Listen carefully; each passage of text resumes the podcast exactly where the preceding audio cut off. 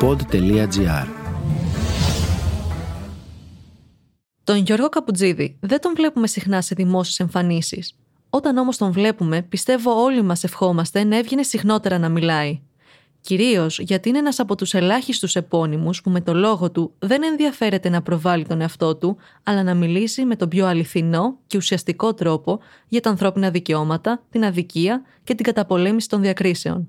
Και το κάνει αυτό προβάλλοντας όχι την ιδιότητα ενός ακτιβιστή ή ενός celebrity, αλλά ως πολίτης που δεν ανέχεται την αδικία.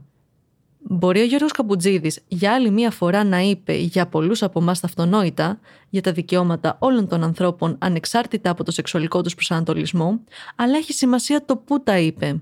Μιλάμε για την εκδήλωση του Υπουργείου Δικαιοσύνης με τίτλο Κοινωνία χωρίς ρετσισμό, κοινωνία με μέλλον. Εκεί ρώτησε ευθέως τον Πρωθυπουργό. Γιατί να είμαι πολίτη Β κατηγορίας; Για ποιο λόγο είμαι ο άνθρωπος με τα λιγότερα δικαιώματα σε αυτή την αίθουσα; Γιατί είμαι ο άνθρωπος με τα λιγότερα δικαιώματα στη γειτονιά μου, στην πόλη μου; Αυτό δεν το έχω καταλάβει. Αν μπορεί να μου το απαντήσει, έχει καλώς, θα τη δεχτώ την απάντηση.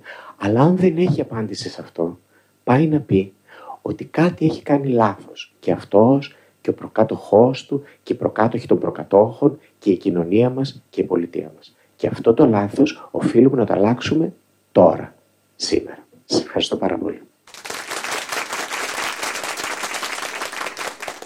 Και έχει δίκιο.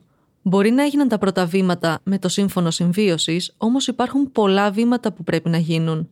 Ακόμη και σήμερα δεν είναι δυνατή από κοινού υιοθεσία παιδιών από ομόφυλα ζευγάρια και δεν επιτρέπεται η σύναψη πολιτικού γάμου. Είναι δυνατόν, όπως αναφέρει και ο ίδιος, ένας άνθρωπος που δέρνει τα παιδιά του και τη γυναίκα του και δεν έχει δουλέψει ποτέ να θεωρείται καλύτερος σύντροφος και καλύτερος πατέρας από κάποιον ομοφυλόφιλο; Να είναι δηλαδή βασικό κριτήριο αξιολόγησης όχι η καρδιά και η ψυχή, αλλά με το τι διαγείρεται σεξουαλικά ο καθένας; Το πιο συγκλονιστικό όμως στην ομιλία του είναι το παρακάτω απόσπασμα για το τι είναι κατά τον Γιώργο Καπουτζίδη ρατσισμός. Ρατσισμός είναι οι δυσκολίες που πέρασα, οι δυσκολίες που θα περάσουν τα παιδιά που μεγαλώνουν τώρα σε κάποιο σχολείο και ίσως τραβάνε τα ίδια που τραβούσα κι εγώ. Και ρατσισμός είναι, και δεν μιλάει κανείς γι' αυτό, ρατσισμός είναι οι άνθρωποι που φύγανε μόνοι τους σε μεγάλη ηλικία, σε ένα δωμάτιο, γιατί η πολιτεία δεν τους έδωσε ποτέ, ούτε η πολιτεία ούτε η κοινωνία, δεν τους έδωσε ποτέ το δικαίωμα να φύγουν κρατώντας το χέρι του συντρόφου τους. Δεν τους έδωσε ποτέ το δικαίωμα να ζήσουν μαζί, αγαπημένοι, σε ένα σπίτι. Τους ανακαλύψαμε μετά από μέρες από τη μυρωδιά τους. Και η γειτονιά βγήκε και έλεγε ότι ήταν ένα ήσυχο άνθρωπος που δεν έδωσε ποτέ δικαιώματα. Ναι, δεν είχε δικαιώματα. Πώς να δώσει.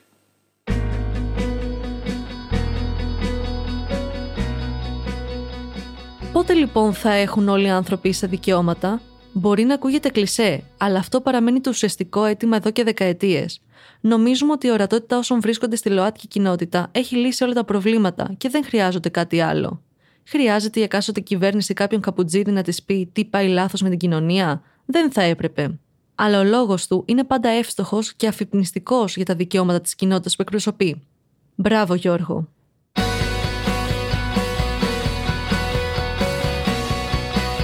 Ήταν το podcast «Τι φάση» σήμερα με την Ελευθερία Τσαλίκη.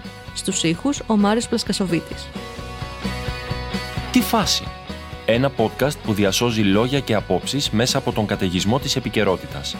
Μια θετική ματιά στην καθημερινότητα με την υπογραφή των ανθρώπων του pod.gr.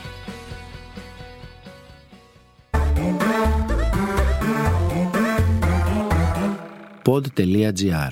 Το καλό να ακούγεται.